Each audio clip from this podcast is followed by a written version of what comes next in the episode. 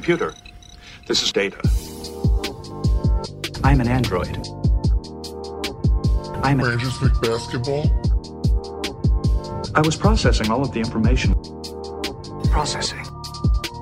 It's one of those idiots who believe in analytics. Rangers basketball. Analytics was crap. Does not compute. Just because you got good stats doesn't mean you're a good team.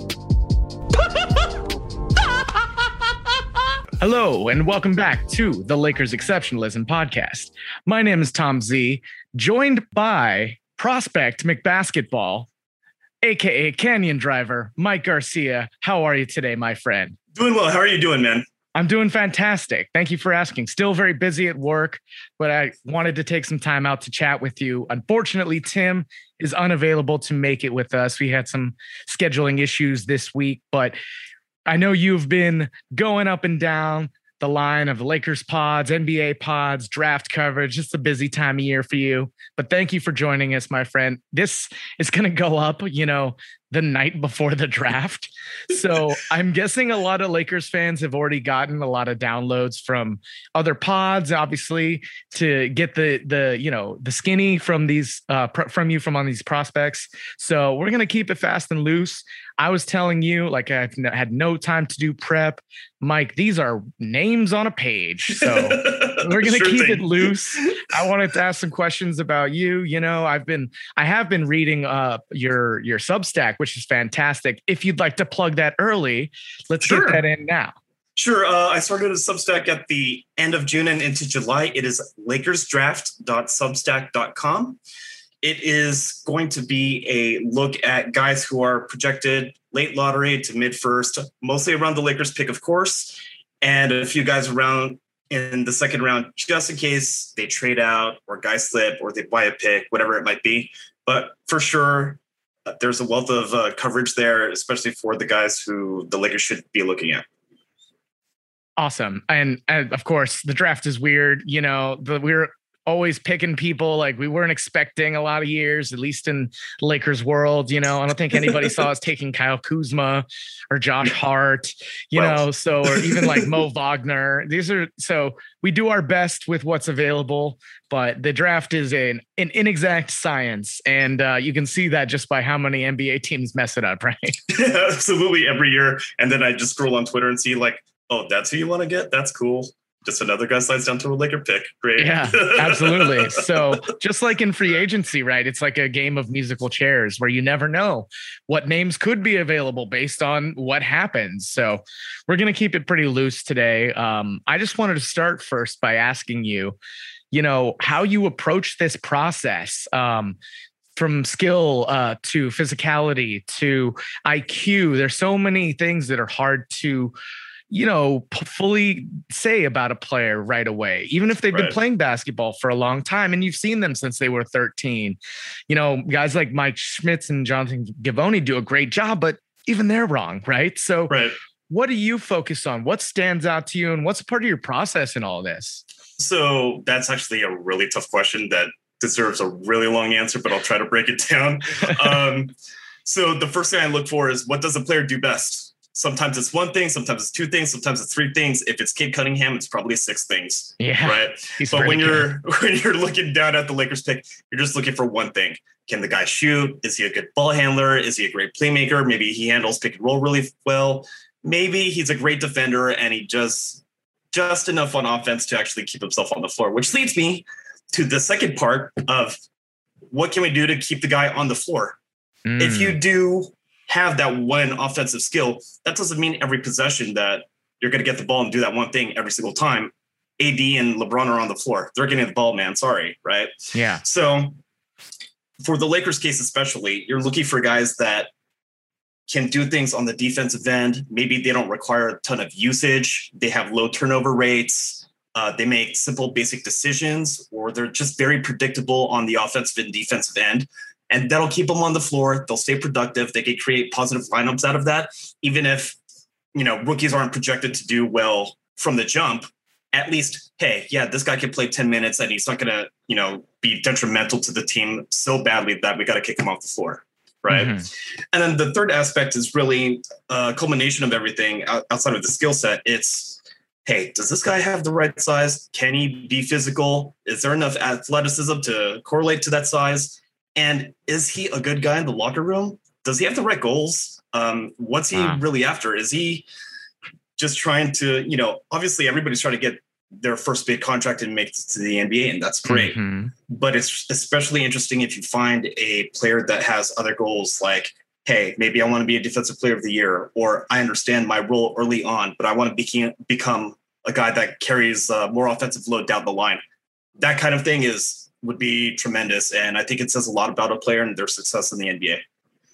I love that answer so much, Mike, because I, and this is why, you know, sitting next to you at Summer League, I think twenty seventeen. Oh yeah. You know, we're just, yeah, we're hoping to get that energy back here in a couple weeks, but just watching the game with you, it's, it's not just inside out moves and crossovers and, and, you know, step up shooting. It's the human element, um, yeah. which I appreciate about your writing. You take a lot of things into context that aren't strictly basketball. Now, of course, the skills, you know, can be learned, uh, yes. skills present show, you know, more upside. So there's all these factors, and I still appreciate you taking into consideration uh, ambition, right? Not everyone yeah. has the same ambition. The drive. Yeah. Sometimes players are just on a different curve. Just because Chris Duarte is twenty-four doesn't mean his upside is technically capped. It just might happen later, right? Mm-hmm. Like we see a lot of players now get into the league at nineteen through twenty-one, and then we predict their prime years around twenty-six, twenty-seven, twenty-eight, something like that. Well, if Chris Duarte has only been playing thirty games a year for five years in a row, and he's twenty-four, chances mm-hmm. are he's going to be more physically built to withstand an eighty-two game season. And maybe that peak comes at age thirty, thirty-one, thirty-two. It, it doesn't really change anything in terms of how I look at the player in terms of overall upside. It just happens later. So development um, varies between each player. Some guys, I mean, they turn fifteen and they're amazing players at fifteen, and then they don't really develop, and then they're kind of done at nineteen, twenty, twenty-one. They don't make it. Mm-hmm. Some guys, like, for example, uh, another example is uh, Trey Murphy, right? Yeah. yeah. Um, he's twenty-one. He's from Rice University. He's really, he just had a growth spurt. He's kind of lanky. He's got a seven foot wingspan. He's about six foot nine. And, you know, if you watch Virginia, he's mostly a catch and shoot guy. He just attacks the closeouts, and he moves his feet laterally really well, but he's not really a physical player yet. Well, give him a couple of years. Maybe he'll grow into his body a little bit, right? Mm-hmm. Just because, sure, he's twenty-one and it's not nineteen. The upside may not change exactly for him. So that's another aspect to be mindful of in regards to the N B A draft as well. Yeah, or maybe he won't. And that's what happens sometimes too, right? Yeah. All things are on the table. We can't just say someone is something yet, because look, you look at guys like Kawhi, can't shoot, just a defender, right? And and maybe yeah. that's an extreme example, but yeah. we see players all, there. all the time. Sure, yeah. yeah. And and like I was saying, with ambition means it speaks to someone's character, and then there's the whole other character side of things, which we don't really touch on. We don't know these people. So yeah. all that put aside, you you mentioned something earlier I wanted to touch on again, where Tim and I were talking, and I brought up the point Uh, that it feels like more players are entering the league now, able and ready to contribute to winning basketball. Do you think that's true, or is it more specific case-by-case basis? I think, generally speaking, especially the past several years, the draft has kind of slightly gotten deeper. Hmm. Usually I'll see a crop of, let's say, two seventy-five to three thirty guys that declare, and maybe I'll look at one hundred.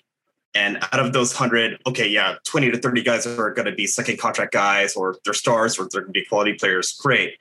But I've noticed in the past recent years where it looks like, wait a second, the base floor of athleticism at the N B A level is just raising, mm-hmm. right? And we don't really always see the crazy outlier athlete. Like, sure, there's Giannis, and he's once in a blue moon, but that's not every year, mm-hmm. right? Even Cade Cunningham, he's the number one prospect for me. He's not the outrageous athlete. Um, Jalen Green, he's phenomenal. Like, he's fast, he's twitchy, he jumps out of the gym and whatnot, but he's not two hundred thirty pounds. And we're looking at the dominant guys now, where Jokic is, I don't know how much he weighs now, but he's giant, mm-hmm. right? Doncic doesn't burn people with speed. He's just a big wing who just bumps people off. Yeah. Kawhi uses his shoulders to bump people off his drives now. And now it's not so much a, an athleticism game anymore. And because of that, the, the guys that have enough athleticism but have the skill set to complement it mm-hmm. can hang. So that's what it looks like out of these draft classes that are just getting better and better and being able to contribute to winning teams. So you're saying like Stromile Swift, Hakeem Warwick, Ricky Davis. Wow. They're Thank not you for going, bringing up these names. They're not going top five just because they can jump out of the gym anymore. Well, it's funny that you mentioned those things because the philosophy behind the draft, I mean, you've mentioned names that are probably fifteen, twenty years back. Right. And right. I know those names. That's how yeah. long I've been looking at this yeah, thing, right? Yeah. Right. So if you, you say Stromile Swift, I remember that guy. That guy was crazy, right? Insanely athletic. Right. And then we look at this draft, and then it's Jericho Sims, who's a clutch client, and he's six nine, maybe seven three plus arms, and he's got a forty-four inch vert, and he's just a giant lob target. Like, it's a different kind of athleticism, but he's still jumping out of the gym, except he's not two hundred twenty pounds like Stromile Swift was. He's like two sixty plus or whatever he is now. He's a right. full-grown center, right? right? So you can't exactly ignore it. And imagine his kind of skill set would traditionally be maybe a late first-round pick. And just because of the depth in this kind of draft and the talent level, he might be early to mid-second. It's weird to see that happen, but yeah. I wouldn't be surprised if a team took it a, a chance on him and just said, yeah, we need a lob target. He looks like he's switchable on defense. If right. he can keep that out of foul trouble, he's a great get. So yeah. that's exactly what it looks like. It sounds like a good Dallas second round pick. You know, somebody with that vertical vertical spacing to to go up and catch lobs and just make any pick and roll partners super happy. So so Dwight Dwight Powell's gonna like get a little less playing time, not get pushed around in the paint anymore. There's Jericho Sims catching the ball like thirteen feet up in the air because yeah. Lincoln's just going to loft it up. Yeah. And it'll just like, yeah, I got it. It's good. Dunk. Yeah. yeah. No, but like, of course, that is um, a valuable thing to have. You know, I think what we're talking about here is that the league in general kind of correcting to what matters, what's more valuable.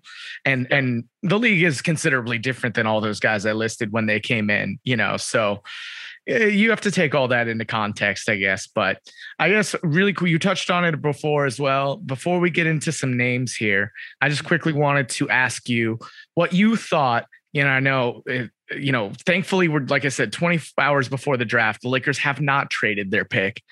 As yet. Of right now, there's still time yet. There's still time. But, you know, what do you think the Lakers should be targeting as far as skill sets? And, you know, which of those are translatable? Do you feel more confident about? Like, it feels like to me, shooting is shooting. Uh, yeah. I know it's an oversimplification, but if you can make an open jumper, you can make an open jumper. Yeah. Um, and guarding the pick and roll, that's different because of the rules, you know, the hand checking, a lot of these other physical elements that aren't in, uh, you know, N C double A and maybe some of these other leagues. But I guess just first, what is what do we need there, um, barring all these crazy moves that might come? So uh, in terms of Laker needs, I mean, shooting is obvious, but I could get into more specific than that. So there's catch and shoot shooting, which is generally we think of guys standing at the corner and he's open and he doesn't get a ton of touches. But when he touches the ball, we expect him to make the shot. That's fair. Then there's the other aspect of shooting where, hey, can he pump fake, take a side step, still stay behind the yard, take that shot? Can he attack a closeout and pull up from mid-range and still hit that shot? Can he get all the way to the rim and actually put uh, rim pressure and maybe get to the foul line? That'd be great. So there's also a, an element of shot variation that goes along with shooting. Mm-hmm. And that's the on-ball stuff, right? So what we'd really love to see is some movement shooting, right? And maybe Buddy Hield is a guy, who knows? Mm-hmm.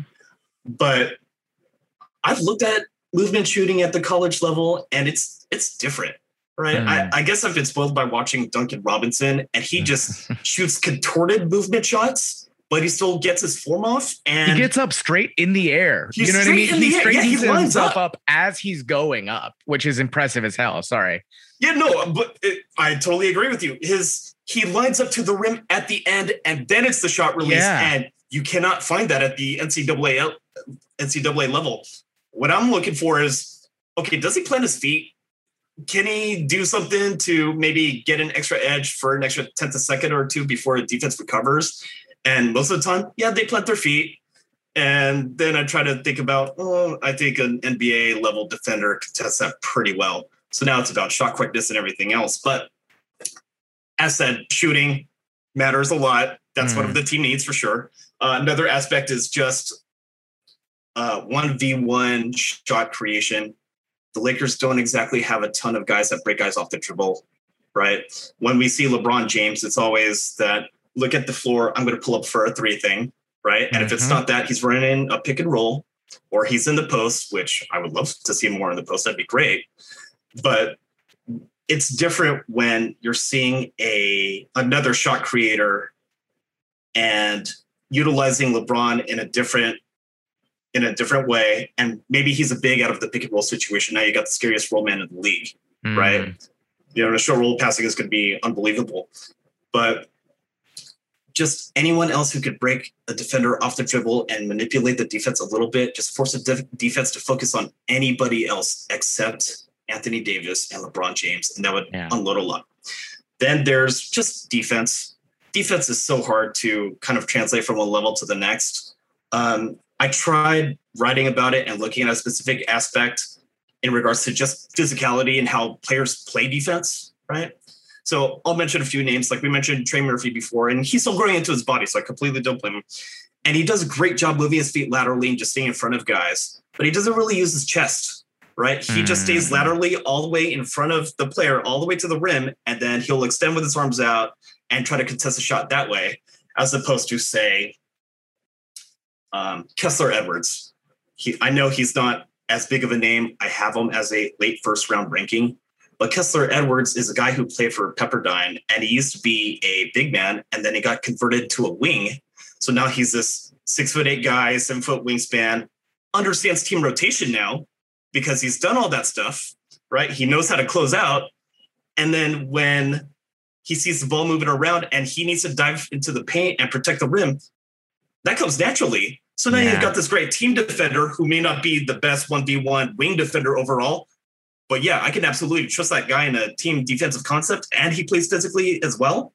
Sure, he looks more N B A ready defensively than the next guy. So I think those three things all together with shooting, one v one, and defensive play are just all critical needs, especially for the Lakers. Yeah, no, absolutely. I, I liked what you said there about not using his chest. Uh, I'll try to kind of break it down as far as I know, using, you know, my my experience in, in basketball. But what that helps do is kind of seal off another player's upper yeah. body so they don't get that shoulder past you.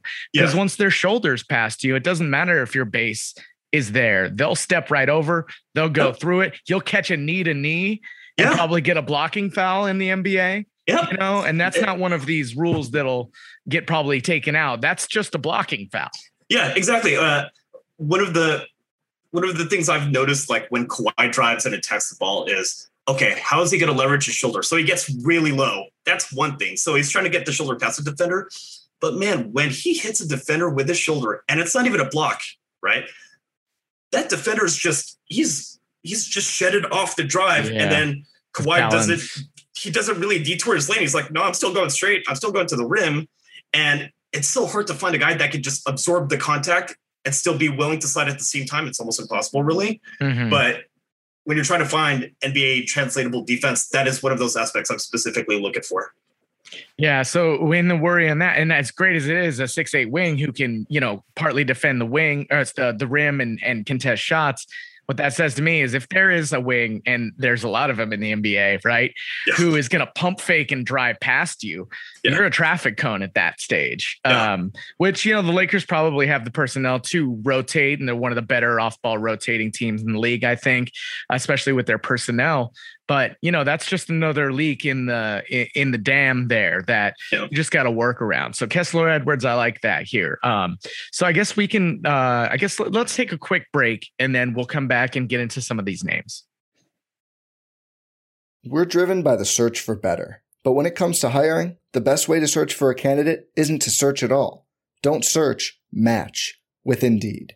Indeed is your matching and hiring platform with over three hundred fifty million global monthly visitors, according to Indeed data, and a matching engine that helps you find quality candidates fast. Leveraging over one hundred forty million qualifications and preferences every day, Indeed's matching engine is constantly learning from your preferences. Join more than three point five million businesses worldwide that use Indeed to hire great talent fast. And listeners of this show will get a seventy-five dollars sponsored job credit to get your jobs more visibility at Indeed.com slash Blue Wire. Just go to Indeed.com slash Blue Wire right now and support our show by saying you heard about Indeed on this podcast. Indeed.com slash Blue Wire. Terms and conditions apply. Need to hire? You need Indeed. With threats to our nation waiting around every corner, adaptability is more important than ever. When conditions change without notice, quick strategic thinking is crucial. And with obstacles consistently impending, determination is essential in overcoming them. It's this willingness, decisiveness, and resilience that sets Marines apart. With our fighting spirit, we don't just fight battles, we win them. Marines are the constant our nation counts on to fight the unknown. And through adaptable problem solving, we do just that. Learn more at marines dot com. All right. So I have this list here. We were going to talk about some of these guys. Again, these are names on a page to me. And when the pick is made, I'll do my research. But I listen to people who do this because it is a lot of freaking work, Mike. And I respect and appreciate all that you do. Um, so you mentioned Jaden Springer as kind of being toward the top. Talk to me about what kind of player he is and uh, some of the skill sets, maybe some of the weaknesses he might bring if he is drafted by the Lakers. So he's a combo guard. He's roughly around six three without shoes, six seven plus wingspan. Uh, what I like about him is that physicality. He just seems naturally built as a six three, two hundred. He looks like he's two ten, two twenty uh, kind of guard. And when he defends point of attack, he can heat up a ball handler. And I think he has the kind of physicality where he can shade guys to one side or the other, depending on where that screen is actually going. But I think the more impressive part is when he goes on top of the screen, he's aiming to get that top foot over. He can get skinny mm. for such a big guy. And if, you know, his opponent is breaking him off the dribble, he's using his feet first, chest second, limbs last. And he's not a traffic cone anymore. Now he's a fire hydrant and he's in the paint. And now he's mm. a he's a little wall himself. I like that. Right. I like so, that. So that's what I like about him defensively. Now, offensively, it's a little bit more of a mixed bag. There's nothing that seems really perfected except for one specific aspect. Uh, let me start with the three-point shooting. So he is a catch-and-shoot three-point shooter. He's not really a dynamic ball handler behind the line that'll pull up, but he'll catch and shoot, shoot it. Uh, from memory, it's forty-three and a half percent under two, under two attempts a game. But when defenders run him off, he uses an advanced move. He gets into the paint and he'll use his body to shield the ball a little bit and get these mid-range jump shots that he just shoots over the defense. And it's comfortable. It's well within the context of his game. So it tells me, man, you know what? If he could get all the way to the rim, but he sees the defense all in the paint and everybody's sacked down, well, he could get a shot over his guy. It's just going to be this kind of shot, mm-hmm. right? Stephen Curry, he creates space off the dribble, uses his quickness, and he gets a shot off great. Well, here's an eighteen-year-old kid who I think is a pretty good defender. And now, hey, I can rely on him for this one shot, and he's not going to be a total deficit on the offensive end, and he's at least willing to shoot, right? The bonus here is when he's attacking the hoop, he's a great short-range kind of passer. Within ten feet, he can find that open guy, whether it's on the cut or off the dunker spot. And I think that leads to more upside down the line. But at least at his given age, I do think he's able to contribute something on the basketball floor, even if it's just a stand, uh, just a steal ten minutes a game. I think he can do that. I like it. Uh, the eighteen years old is is young to imagine playing next to LeBron. Um, yeah. If I'm being honest, just just play, reading the room here. Yeah, it took T H T a year in the G League to, you know what I mean, mm-hmm. earn that respect to come up, and he was drafted when LeBron was on the team, so. Um, not, not a bad pick. What you're describing for me is somebody with, it's almost like a, like a, a nasty Avery Bradley with longer arms, you there's, know, there's, there's an aspect of that. There's a little bit of aspect of T H T to him as well. It's mm-hmm. like having a wing player. He just happens to be a guard who defends point of attack. Mm-hmm. Okay. That, that works well around a LeBron kind of Absolutely. roster. Yeah. especially with the defensive kind of intensity that you're describing, somebody yes. who can get skinny. And, and that, yeah, that's describing like an Alex Caruso, somebody who fights yeah. over screens, you know, and doubling down on a strength is never a bad thing. If anything, yeah. that's what elevates you to become a championship team, because your strengths are so strong. Everyone talks about balance, you know, yeah. like you need everything. But I think it's actually when you have the right strengths, you need to build strength on. You trade for that extra starting pitcher when yeah, you have exactly. three aces, right? Because yeah. now you have four aces. Right. I mean, the Lakers are a power team. They were a power team during their championship year. I think they want to look at a guy that lines up with that kind of philosophy. And I think Jaden Springer is that kind of guy. There's not a lot of guys around twenty-two that may fit that profile. I personally have Springer as a lottery player. Who mm. knows when he really pans out? But there's a lot of what I see in terms of just his floor right now as to what he can contribute immediately and down the line where, hey, maybe he's a secondary creator. Maybe he has a, uh, better individual shot creating ability outside of a pull-up mid-range shot, right? So it's, yes, it's a near-term pick, but it's also a long-term pick as well. Yeah, no, I like that. That's kind of splitting the difference there and uh, hoping that he can come in and, and, you know, know a role specifically while also working with someone like Phil Handy, at, you know, skill development, you know, getting some more moves. How is he at the rim? Because it sounds like the kind of guy he is. Maybe I don't want to say settle is a little bit not not generous, but does he go to mid range as a safety safe place to get a shot off instead of getting in there, getting physical, trying to finish over contact? So I think once again from memory, uh, mm-hmm. he gets around uh, thirty percent of his total field goal attempts at the rim. thirty percent okay. is a good mark. Yeah, it is. It, right. So what the danger zone is twenty percent. You're doing really well if it's thirty-five, forty. But thirty percent is a good average mark. And I just think, you know, he's an eighteen-year-old kid. The lanes were filled over at Tennessee. Uh, he had a couple other wing player types that also weren't specialists. They like to attack. So, you know, when the lanes are clogged, you, you do what you can. But, you know, if he's settling on that mid-range shot for now, and then maybe down the line, he becomes a more aggressive finisher where I think he was uh, sixty-five percent at the rim. I'm okay. not going to complain. Right. So yeah. there's there's a good foundation of shooting ability, shot creation that he can build off of. But at least the foundation is absolutely there. I mean, it sounds like the start of a, a you know, three level player, you know, somebody who can at least catch and shoot, you know. Yeah. Yeah. I mean, this this is a kind of similar approach to what I had with T H T, except he wasn't as good of a shooter as Springer is now. Mm. So imagine T H T fell to the mid second. And I'm like, no, I have him as a mid first ranking. He's got finishing ability that's just outlier. I'm not going to turn that down. Well, maybe Springer isn't that kind of crazy finisher. He doesn't have seven one arms. He doesn't have hands like Kawhi. He's not built like a tank. But you know what? He's pretty good. And at least with the other perimeter stuff, he projects a lot better. Yeah, fits a lot of their needs too. So barring a major slide from someone uh, who would fall, who you weren't anticipating, if you were making this pick, it sounds like you'd take Jaden Springer, Jalen Springer. That, yeah, he would be first on my list. And then if you want me to continue on that list, I could keep on going. Yeah, go for it. So second is uh, Jared Butler out of, um, oh my gosh, why is it? Oh, Baylor University. Jeez, slip me for a second. Um, it's been a long know, week for you, I know. It's all so, good. So, so here's the thing with Jared Butler. Uh, he doesn't totally line up with that physicality that the Lakers team has as an identity, but yeah, he's a six two guard. Okay, he's got six four arms. Uh, that doesn't really seem appealing. Okay, sure, he's around average point guard size. Okay, well, if I told you he's a fifty-two percent catch and shoot guy, does that change your mind? Mm, slightly, yeah. Slightly, right. Okay, well, so you know what? So let me just pull up some stats. Um, he finishes at the rim at sixty-one point five percent. His okay. two-point field goal shooting is forty-four percent, which is a really good mark. Three-point line is forty-one point six percent. Uh, Just to clarify, his catch and shoot was fifty-one point one. And this is all proven shooting for the past three years. It hasn't slid or deviated, which I think is a great sign of, hey, this guy is a consistent shooter. This is what he does first. This is his strength, mm. right? So now it's, how do we keep this guy on the floor? Well, right.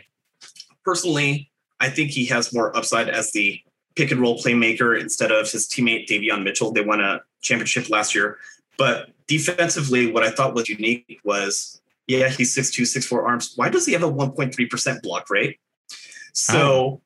I was looking at his film, and he just has this amazing ability to, he doesn't need a lot of load time. He just blocks three-point shots really, really well. He contests them really well. That's not something I expected of a point guard. Yeah. Right? But, you know, if you could keep moving your feet laterally, and yeah, maybe you might get, um, you know, a little hit from a driver here or there, but if you can rotate defensively on time and contest shots really well without fouling, yeah, I think we can keep you on the floor. And he has that unique ability. So once again, there's that short-term uh, upside of what he can do now with, in terms of his shooting. Yes, we can keep him on the floor. He has this one defensive skill that maybe can get be maybe be passable, but then long-term, he's probably one of the most advanced ball handlers in the draft. He's really good at creating his own space. Um, he may not be the most pinpoint passer out of pick and roll, but at least he can make the reads in a timely way where he can find the open man. So yeah, to me, that screams a lot of upside as a point guard, but next to LeBron, where he's going to be doing the facilitating, and Butler may be catch and shoot. He may be a movement shooter. He may be coming off screens, all that stuff. That's all within his bag. So mm. yeah, that's, that'd be a great pick for, for L A. I have him as a bid first. He might slide down to twenty-two. Who knows? This isn't exactly something you draft specifically for, but because of injuries last year, we did see the Lakers have a shortage on people who could dribble. So it's nice to know yes. that there's at least somebody who knows how to keep the ball away from the other team. Sorry, I interrupted you. Carry on. Oh, oh, no worries. I mean, it's, it's, for me, it's kind of exciting to say, hey, there might be an actual shot creator with an advanced handle that could actually land at twenty-two, yeah. and it's actually possible. Yeah. This draft is going to be so wild. Um, and then just going on to the next player with Chris Duarte. Once again, it's almost a similar profile with the shooting. He was seventy-one percent at the rim, fifty-two percent all two-point, forty-two point four three-point. I think he's a seventy-nine or eighty-one percent free throw shooter. He really had just an outlier year in terms of shooting. Duarte's what, maybe six six with a six seven wingspan. Sure, it's kind of break even, but he's been flying up the charts lately only because he got a lot of on-ball reps and he made good decisions out of that. He didn't make a ton of complicated mistakes. He makes a lot of simple decisions. He doesn't really force the issue and make, you know, just be a turnover-prone player.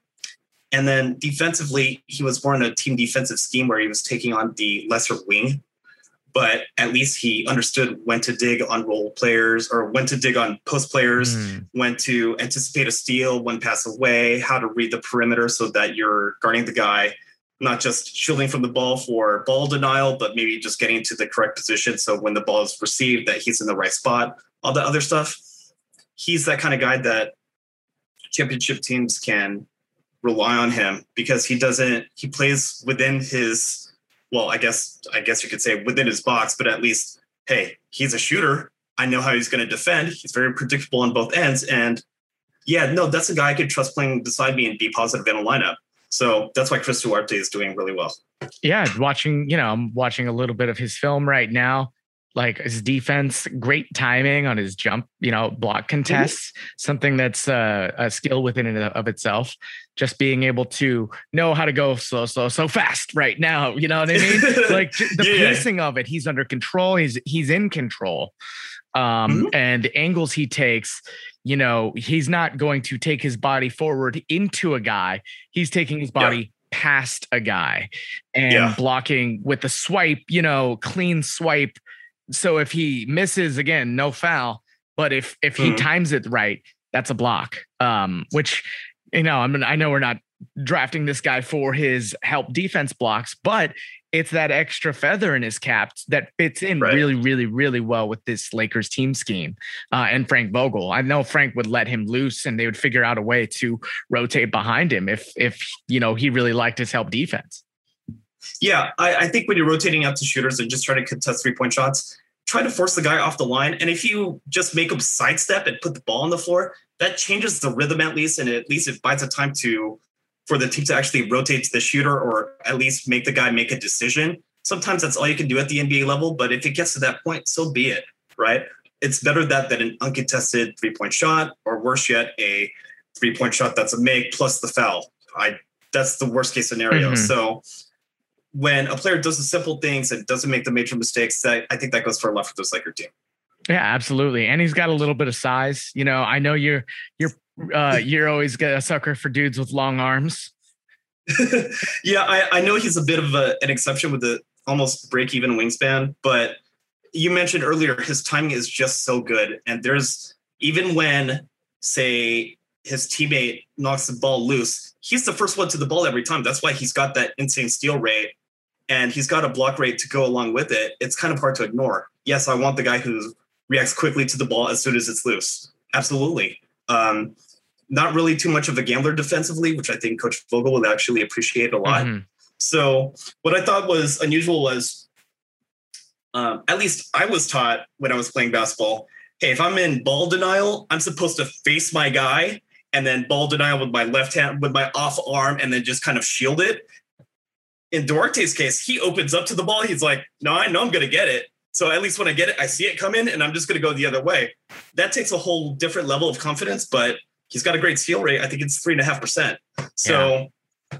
that's just yeah. general awareness of where the ball is at all times, yeah. rotating your body, rotating your head to keep an eye on the ball, know where your guy's at. You know, you'd reach out, touch him just to feel, see he's still there. So you can look away for a half second, stuff like that. You know, all these little things that, and honestly, this comes with continuity of being in a program. Yeah. And it's, it's not a one-to-one, like we talked about. There's no magic bullet. If you do this, then this, but certain mm. players who stay in the same program for multiple years.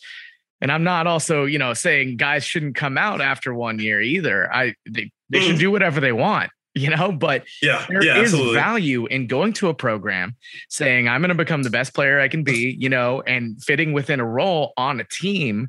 And that's when you start to build that draft stock and show teams, hey, I can buy into being a role player that is maybe more conducive to a, you know, fifteen to thirty pick than a, a lottery pick guy. Yeah, I, especially in Duarte's case, and and for a few other draft picks that might be in the Lakers range as well, Duarte was known as a dunker and a primary ball handler out of junior college. And then he went to Oregon, mm-hmm. right? So then when he went to Oregon, he became a little bit more of a catch and shoot guy, but he still got some on-ball reps. And you know what? Those on-ball reps were still really good outcomes. So now you're showing me a guy who can change an archetype just a little bit, and he plays within a defensive scheme. Well, that's really hard to find. Adaptability is one of the hardest things I find out of rookies. Mm. So usually the rookies that I find that are successful from the jump means their roles didn't change so dramatically. Right. They weren't a number one guy that all of a sudden had to be the five guy right. and just play defense anymore. Now it's Tyrese Maxey. What does Tyrese Maxey do for the seventy-sixers? Plays on ball defense. He slashes. He's not a diehard primary, right? He's not getting all of the touches. He's just like, no, I play off Joel or I play off Ben Simmons, but this is what I do. I'm an op- opportunistic scorer right now. I'm going downhill. That's what he does, mm-hmm. right? And then the same for Emmanuel Quickley. Quickley was a three and D player out of Kentucky. And then even on New York, he didn't exactly get a ton of P N R reps. He was still more of that three and D guy. And when the shot was open, he took it. He made a decent enough percentage. I think it was thirty-seven percent, but he's not dictating the offense. He's not shouldered with this offensive load that he's unfamiliar with. Mm-hmm. So I think even in his case, yeah, New York finally made it to the playoffs. Great for them. Quickley played well for them within his first year. And I think that says a lot about not only, hey, playing the same role and saying something about N B A uh, readiness, but just being able to contribute to a playoff team, that says a lot. Yeah. And honestly, that's, you know, if we're not going to use this pick to upgrade or, you know, filter out some of the players we don't want, need, whatever you want to call it, if we're not using this pick to make, have an upgrade, we, we need the near term. We're a championship contending team. And, and you know, I, I was, I've been pining for us to keep the pick because I love Jesse and I think he does a great job. And, literally outside of the one pick that Magic told him to make and Wagner, yeah, you know, yeah. they have knocked it out of yeah. the park year after year after year. Um, and it's not always been a T H T, you know, diamond in the rough, even, you know, it's, it's small moves too. The Josh Harts, the Kyle Kuzmas, the Larry Nance, Larry Junior Nance. Was a great pick. Absolutely. So, so, so I want them to keep it, but I appreciate the, player who's willing and ready, because, you know, we talk about it with Tim about how LeBron teams, you know, you know your role. And if you're yeah. not, like, LeBron's chopping up your game to best suit what he's doing. And yeah. it, it it's a rising tide kind of situation where it, it does yeah. help everyone, because LeBron is so smart at basketball that he knows where he needs you most. But for you to succeed in that position, you need to be willing, able, and eager to fulfill those things. Yeah. Yeah, absolutely. Adaptability is a major thing. And I think it just really helps when the strength of the player in terms of skill leans into what the Lakers actually need. Right. And there's a unique opportunity this season to actually get that. Mm-hmm. So, I mean, yeah, let LeBron facilitate, at least championships. If you hit shots, you might get a ring. That's what it looks like. Yeah. You know, so. Yeah. So I know those are kind of the three main guys uh, that you were focusing on. I obviously you have them slotted a little bit higher than the Lakers spot, but you also read other people's mocks. You're listening to the the chatter throughout the league. So you have oh, a yeah. feel for who's going up. I think Duarte probably won't be there from some of the things I've seen. Um, but yeah. is is that is that right? Uh, he's just been flying up the mocks lately. Uh, there's a couple other guys that I think were once below the Lakers spot that might be rising up, but I'm banking on the idea that There's so many pick. There's so many teams that have like three to five picks. They're not all going to pick these polished players. They're going to take mm. a few projects and willing to gamble a little bit. Interesting. So I'm I'm banking on the idea that, hey, some of these guys are going to slip down, and maybe it's not Springer. Maybe it's not Duarte. Maybe it's someone else. And I just want to know who that someone else yeah. is. Well, Orlando has two picks. So that's two players off the board right now that are just going to push down because, you know, they're going to pick players who can't shoot, um, like like six eight players who can't shoot. Oh, Scotty Barnes. Okay, yeah, yeah. yeah. No, I mean, I was actually thinking about Scotty in this part of this conversation we were having, because I, I have seen a little bit of him. I he's been on the big stage a little bit more, and he seems like a guy who'll just yeah go in and like, what do you want me to do? Like, I'll yeah, do it. That's what. You know? Like, sure, I'll do that too. That's that's what I like most about Scotty Barnes. Like, he also has this enthusiasm about how he plays. I don't know if you've watched his games, but like they'll go on a fast break and then maybe he'll dunk and get an N one or something. And then he'll just, you know, do the cabbage patch on the side. Like he just plays with a unique joy that I, I don't think a lot of N B A players would actually appreciate next level, sure. but at least his own team will. Absolutely. Right? And then he'll get his own team psyched up and then they'll want to play next to that guy. And that matters a ton.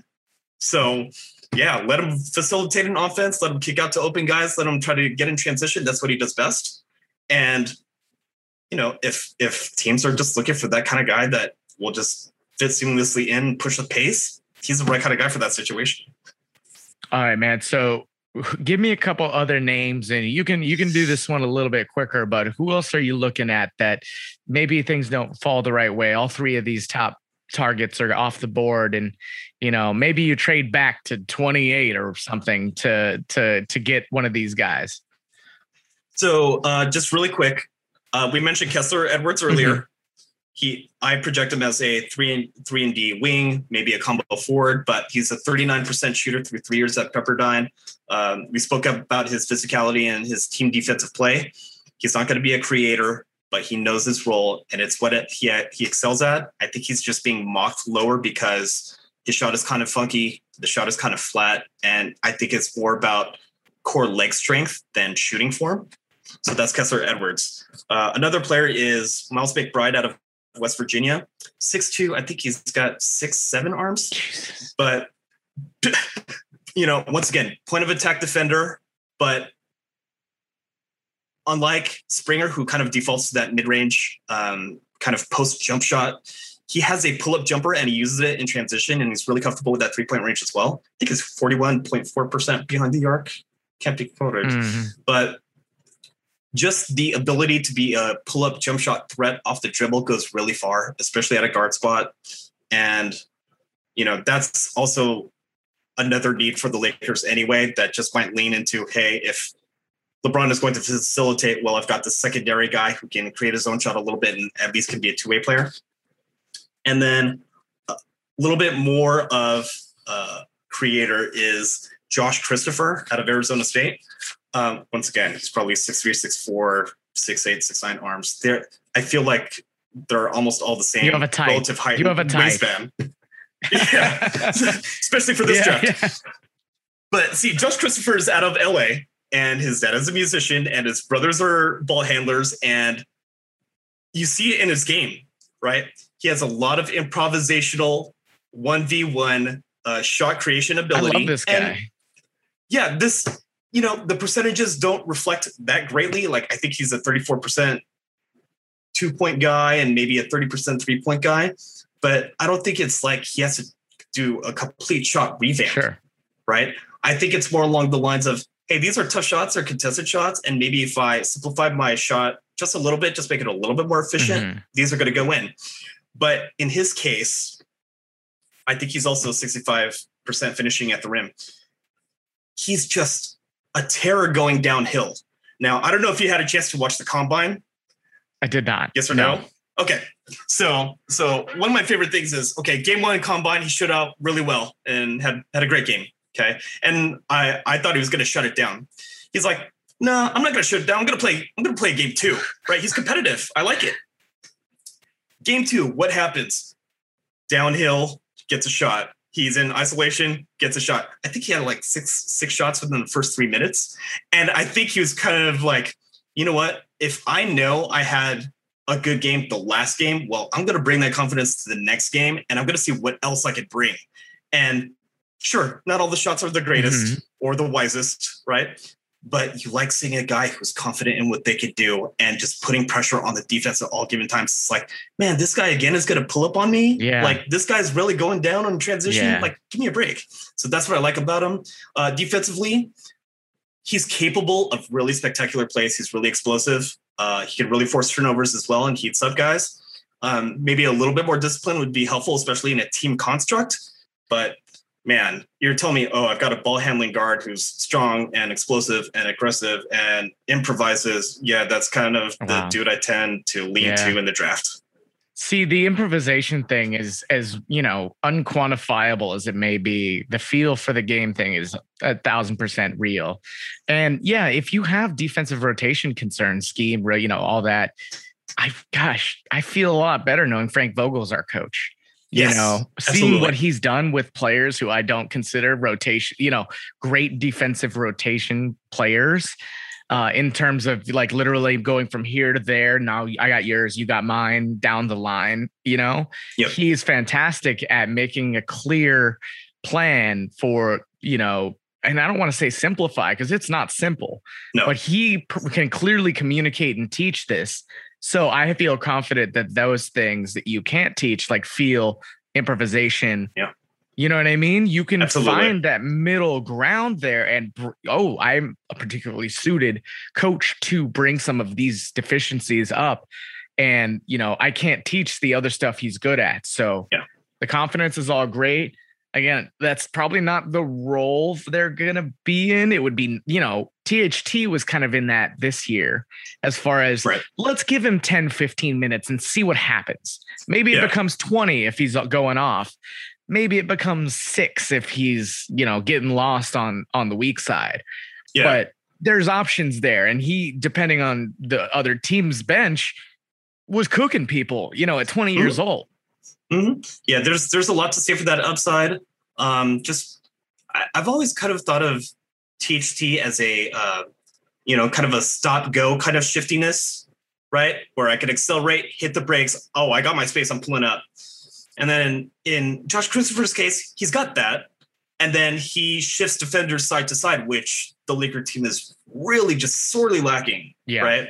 So just that added dimension of shifting guys over one way or another. Hey, no, I'm going to put you on this side because I'm going to open up my lane and this is going to open up this corner pass. And I want this three point shot to my teammate. That's what I think Christopher could do well. I like that. And I, and again, these are names on a page to me. I'm going to go watch. I'll be in person in summer league, you know, seeing how they're trying to apply their new skills to the N B A. Oh. We'll we'll get our same usual seats, I'm guessing. Like, yes. oh, it's the Laker game? No, we know what corner to be at. Yes, get there eight hours early to get a decent seat because you know, it's it's going to be wild. Everyone's going to be ready uh, to go to Vegas and and watch some, yeah, bad basketball. No, it's great. I'm here for it. No, if you've never been, honestly, you know, games start at like what, like noon, like yep. ten. You watch basketball for ten hours and then you're in Vegas. Like, you know, it, yeah, it's just really the best weekend ever. Yeah. I mean, just, just go out, get some grub at a buffet, just show up the next, show up the next day. Don't be hungover and you're yeah. ready to watch another ten hours. Okay, great. Yeah. Sit in an air conditioned gym. You know, I, my favorite thing is sitting in the stands, you know, for just for those who haven't been before, you know, I'm sitting in the stands one day. I remember this. There's the whole, like on both sides of the hoop, there's like yep. areas where just like N B A players are chilling. Yep. I don't fully expect that this year, but I remember Boogie walks in, right? This yeah. is Sacramento Boogie. So mm. they had just signed Rondo. They just got Bielitsa. Mm-hmm. You know, they just got Vince Carter, I think. That was that mm. summer. Mm-hmm. George Karl was still their coach. Yeah. If you yeah. don't remember no. this. No, this this is all good times. No, I just honestly. He walks straight past George Karl and daps up Rondo. Or, you know, like he like like Karl is like, well, I'm watching this. I'm not watching the basketball court. Like I watch Boogie just like not acknowledge George Karl's presence. It, it it says everything all right there, doesn't it? It's so many little things like, wow. Like, I mean, thank God for Twitter. We find out about all this stuff anyway, but it's really like, look, Boogie's fucking hating on his coach right in front of my eyes. Just like two hundred feet away. He's dogging his coach.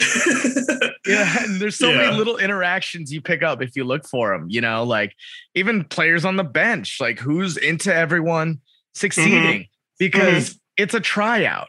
Yeah. It, it's like Josh Christopher at the N B A. Con- I'm going to get my shots. Like you guys can hate me all you want. Like I'm looking out for, and they're all looking out for me. But the yeah. guys who do that through making the other players better mm-hmm. speaks volumes. You know, the selfish, the unselfish players moving the ball around, making the right basketball yeah. play instead of the right me play. Yeah, exactly. Yeah. So, so good times. Good times, man. Hopefully we'll be back there in a couple weeks. I didn't want to take up too much of your time. Like oh. I said, I know you've done this up and down on all the pods. So I appreciate you coming on us uh, and, and just chatting through, you know, talking to my uneducated ass about these, some of these players. Hey, at least you know who they are now. I do. I do. And like the, seriously, like the, the, ooh, the, what's a risk? Like, you know, I kind of have an idea for like, oh man, big upside, but like, is, is Springer able to contribute immediately? Oh, I, I hope so. But that's, you know what I mean? Like, I yeah. feel like I'm primed for what the next steps will be depending on, you know, one of these four, five, six guys gets taken. Yeah, no, for sure. It's going to be fun to find out who it is and we'll see how it plays out during the summer week. Last thing before you go, is there any sure. play, a pick or team that you're just kind of like, what are they going to do? Is it three? Is it two? Is it, you know, six? I don't know. Is O K C trading up? Okay. What's on your, what's on your mind? Okay, you, you know I'm a best player available kind of person. Yes. Right? And I was reading The Athletic earlier about how the scouting, how about the Lakers scouting team and their approach. And hey, look, it's the exact same thing. So that being said, uh, for me, Cade is number one. I would have drafted him last year number one, and I probably would have drafted mm. him at Montverde number one when he was seventeen years old. I'm that high on him as a player. Love it. That being said, the number two pick, um, just from what I've read on Twitter, there's a lot of people who want Jalen Green. I love Jalen Green. He's great. He's really explosive and he's really dynamic. And he's one of those rare athletes. Mm. He, he just, he just is. But if you're telling me that Evan Mobley is going to be available and it doesn't matter to me who's on the roster, you have a big that's capable defensively of playing all different ways of pick and roll, hard hedge, soft hedge. Oh, you're going to pull up from mid-range because I, you know, I dropped in the paint. Oh, I'm still going to block the shot. Yeah. He's that kind of big man on defense. And on offense, he's a thinker. And you don't often see that out of bigs. Wow. He sees the floor and he has an assist rate that I can't quote because I haven't looked at it recently. But you can see that he's looking for open guys, open cutters before he's opting into uh, going into his own offense that he's really capable of. So really the, the worst thing I see out of Mobley is oh, he's kind of thin and he has a high post base, like that's I, all I got to worry about. You're telling me he's big that plays defense, thinks the game, kind of attacks off the dribble like a wing and has shown three-point range and he has touch. Where's the downside? Why am I turning him down again? Yeah, if yeah. I'm Houston, Evan Mobley's the guy. That's pretty definitive, yeah. so... That doesn't even sound like a, like that is definitely a current N B A player. That sounds like a future where the league is going kind of. Oh, player. absolutely. Absolutely. You want a big that could just maximize opportunities, but play at the top of the key or at the elbows and be like, okay, wings, go create opportunities. I'll find you. Yeah. And you've got a big that could do that. Yeah. That's a huge dynamic offensive advantage right off the jump. You don't have to run pick and roll a hundred thousand times in a row anymore. Yeah. Now you've got this other asset. And then on top of that, if you put them in pick and roll, you got this awesome short roll guy that has a floater game, who's explosive, right. who can make those short passes and hit hit those corners. Right. Uh, I don't know what else. I so, mean, like for a position too, that's so like the middle tier of centers is so like almost extinct these days. And yeah, there's yeah. middle tier contracts, but yeah. as far as skill set, and there's either you're a big, you're an anchor, or you're a you're a pop big, or yeah. you know what I mean? And that's about yeah. it. You're either Joel Embiid or you're, you know, I don't a Zeller who is just like, yeah. fine, you're fine, yeah. but not like more than like a six million dollars player or something. Yeah. You're just highly you're, replaceable, you know? Yeah. You're, uh, I guess my cheat is looking at bigs that do wing like things. And the archetype right. of that is just Anthony Davis, right? Yeah. I mean, he plays like, it, I mean, we don't think of him as getting catches on a wing like Kobe and then creating his own shot, but it's still eighteen feet away from the hoop. He's still pulling up from eighteen to twenty-one feet. He's just shooting over a guy, not doing yeah. some dynamic handle thing first and then taking the shot, mm-hmm. right? It's he's operating from the same spots on the floor. So now there's Evan Mobley, who I'm like, he, he doesn't have those kind of shots in the bag, but I mean, he drives like a wing. He shoots like a wing, like he's a wing. He just happens to defend bigs and maybe he can anchor. Wow. That's a giant advantage.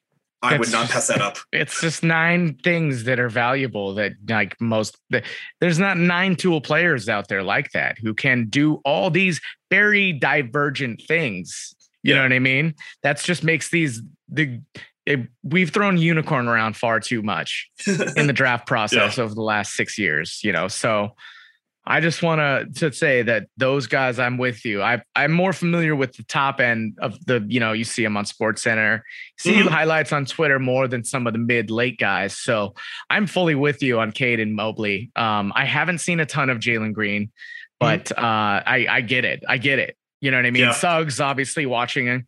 He's, he's, he's a gamer. He's a yeah. game. He'll be very good for a long time. And uh, yeah, man, I'm excited for this draft. This is one of the, the better drafts in recent memory from what it seems like it and oh, yeah. want to go see all these guys play in Vegas. So yeah, thank you again, Mike. Thank you oh, for coming. No. I appreciate the invite. It's good to catch up with you. I'll catch up with you in Vegas. It's going to be a blast. Let's do it, man. Tell the people where they can find you and get your Substack info, even though the draft will be over soon, but you're still doing stuff. You're still, you're doing this stuff year round. You didn't just pick this up last week. You know what I mean? So yeah. So just find me at, at Canyon Driver on Twitter or Lakers Draft dot Substack dot com. Feel free to leave comments, ask about players if you want them to be evaluated by me and have them written about. I'm open to that, absolutely. I kind of feel like I've covered a core ten to fifteen guys, generally speaking, throughout the range of the draft. But if there's another specific guy you want me to cover, I would love to write about him. Thank you so much again, Mike. Um, I will see you soon, my guy. Talk to you soon, man. All right, take it easy, man. See you. Later. Every fan knows the right player in the right position can be a game changer. Put LifeLock between your identity and identity thieves to monitor and alert you to threats you could miss. Plus, with a U S-based restoration specialist on your team, you won't have to face drained accounts, fraudulent loans, or other losses from identity theft alone. All backed by the LifeLock Million Dollar Protection Package. Change the game on identity theft. Save up to twenty-five percent your first year at LifeLock dot com slash aware.